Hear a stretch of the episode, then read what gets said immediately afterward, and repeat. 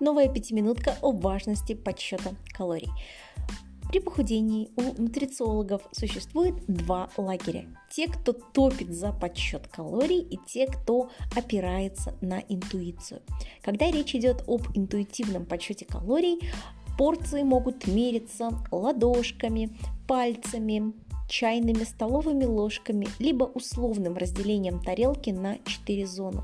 Но давайте ответим на главный вопрос. Если у человека есть лишний вес, например, 20 лишних килограмм, как вы считаете, у него достаточно хорошо развита интуиция?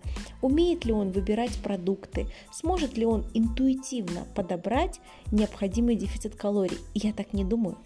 Поэтому интуитивный метод подходит только стройным людям, которые умеют удерживать вес в стабильном положении многие годы. Но такой метод не подойдет полным людям, потому что есть проблемы с пищевым поведением. И только подсчет калорий, строгое деление на граммы, использование кухонных весов, только такие методы способны показать человеку, где были его ошибки, почему прилипли лишние килограммы. Внутри каждого из нас есть точнейший счетчик калорий.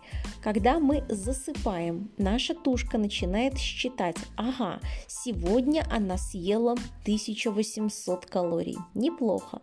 Посмотрим, сколько она потратила. Ммм, она сегодня была такая ленивая и вообще еле 1500 калорий потратила. Значит, 300 калорий запихнем-ка мы ей в живот в виде триглицеридов и запечатаем их в адипоцит, в жировую клетку. Если есть энергетический дисбаланс в большую сторону, ты будешь запасать этот жир. И вот мой главный аргумент для тех, кто говорит, да нет, считать не нужно, это все ерунда как можно решать математику без цифр. Так и в нутрициологии все базируется на цифрах, они не лгут. Ты можешь сколько угодно доказывать, что ты ешь мало, что жир растет сам по себе, но стоит тебе начать взвешивать свой дневной рацион, посмотреть трезвым взглядом, сколько ты ешь, и ответ появится в твоем приложении Fat Secret. Там намного больше, чем ты думаешь, потому что так устроена наша психика мы себя никогда не обделим. Такова человеческая натура и внутренняя обезьяна, которая хочет всегда побольше, повкуснее, покрасивее, понимаете?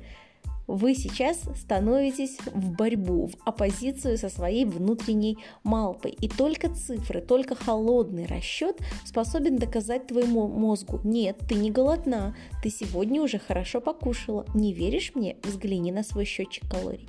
Я не говорю, что так будет всю твою жизнь, но на этапе активного похудения без подсчета калорий у тебя не будет стабильного результата. А еще обидно, когда ты стараешься, трудишься, а не худеешь. А почему не худеешь? Потому что тебе казалось, что ты все делаешь правильно, а где-то в питании были большие огрехи, а значит все твои усилия обнуляются. Поэтому, когда начинаешь худеть, нужно считать и калории, и следить за своей тренировочной активностью.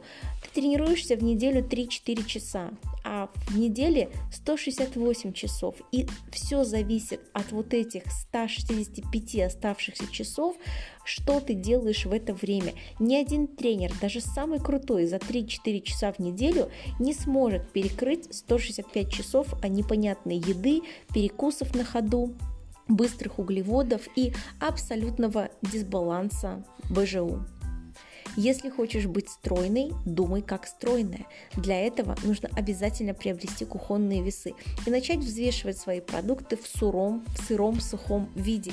Никто не говорит, что ты должна голодать и мало есть.